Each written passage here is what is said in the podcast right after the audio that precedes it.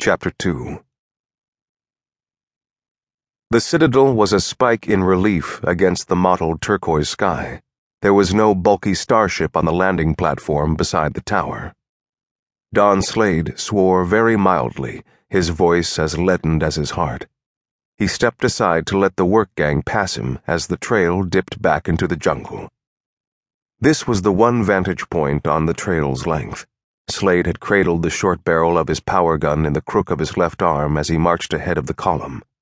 Now he held the weapon vertical for safety.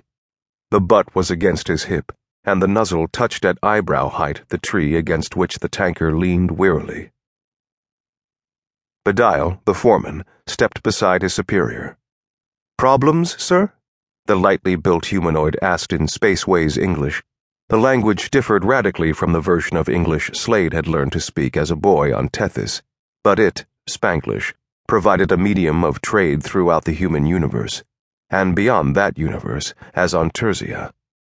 Though it was sometimes difficult for Slade to remember that he and the Terzia herself were the only two humans on the planet. No problem, Bedile, Slade said. Nothing new, at any rate. There's just no ship. Still.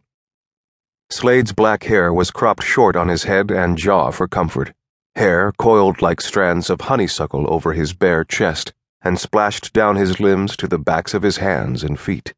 From a distance, he had a bestial appearance, which the calm of his expression belied. Slade was taller by 40 centimeters than the tallest of the work gang, taller and stronger besides than most of the humans whom he had met in a life of knocking about the universe. You know, Bedile? The big man said. His eyes were on the distant spire, but his mind was much farther away. You'd think after nine days in the Copperpot jungle that the place would look good. But if there was a Palamede slave ship docked there, I'd ship out in its hold before I'd take another step through the gate of the citadel. Your life is so very bad, then? the foreman asked softly. The workers were filing past chanting something melodious and without meaning. Slade had been unable in a year to learn a word of the native language.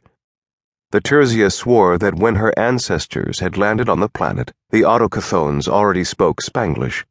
There was no reason to believe that she was lying, or that she was telling the truth, for that matter.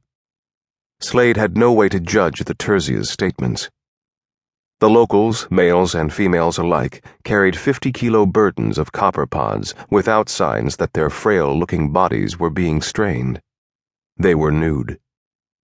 Only in the greenish cast underlying their brown skins, and in the lack of external genitals in the males, were they demonstrably inhuman.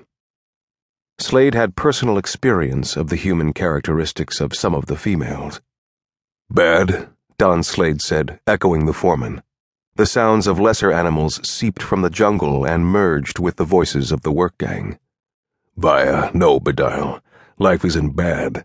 I've got every luxury I could dream of, and the most beautiful woman I've ever met. I've got a job I'm needed at. He nodded toward the workers he supervised and protected. And it keeps me on my toes, besides. I don't even get bored, what with all the different habitats we crop. I'd have to say my life is perfect. The man paused. He turned to scan as much of his surroundings as he could see through the broad leafed, 10 meter plants that made up the basic vegetation of this spot. A train of colorful, multi legged creatures chased itself around one fleshy stem. The joints of the beast's exoskeletons clattered softly. The only problem is, Slade went on, it's not the life I want to live. And there's not a cursed thing anybody can do about that until another ship sets down.